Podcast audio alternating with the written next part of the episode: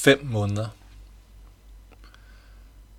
Med et tryk på en tast er håbet long gone. Jeg kan ikke hjælpe med at holde dig i live, men jeg kan noget andet.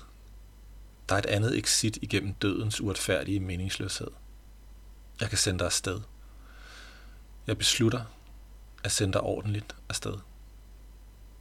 Tilløbet tager fem måneder. Fem måneder tager beslutningen.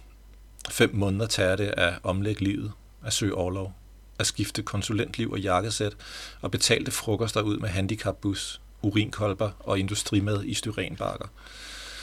Vi får vores oaser af dig og mig tid tilbage, og samtalerne flyder, som da vi var unge. Men vi er aldrig alene. Der er altid tre i rummet. Dig, mig og døden. Og selvom jeg ikke vil dele, så står han der så nært nu. Det er ikke mig, der er din skygge længere. Imens vi taler om drømme og om den tabte tid, så skriver jeg mine fingerspidser hårdere og græder til at signe. Beatles på repeat. Hold your hand. Help from my friends. Med beslutningen om at blive handicaphjælper siger noget klik. Noget falder på plads. Noget, jeg engang har mistet eller gemt væk, kommer tilbage. Og alt det undertrykte, tidslånene, jeg har taget, de knækkede regnbuer og 80'er-drømmerens barnelogik maser sig frem.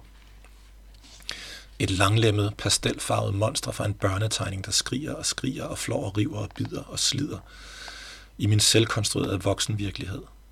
Indtil det står klart. Arbejde, karriere, løn og status betyder intet. Drømme og at følge dem er livsnødvendigt.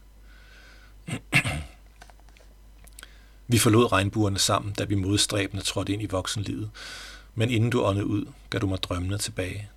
Og drømme, de glasklare prismer, der bøjer og bryder lyset, og bader virkeligheden i næren og pasteller.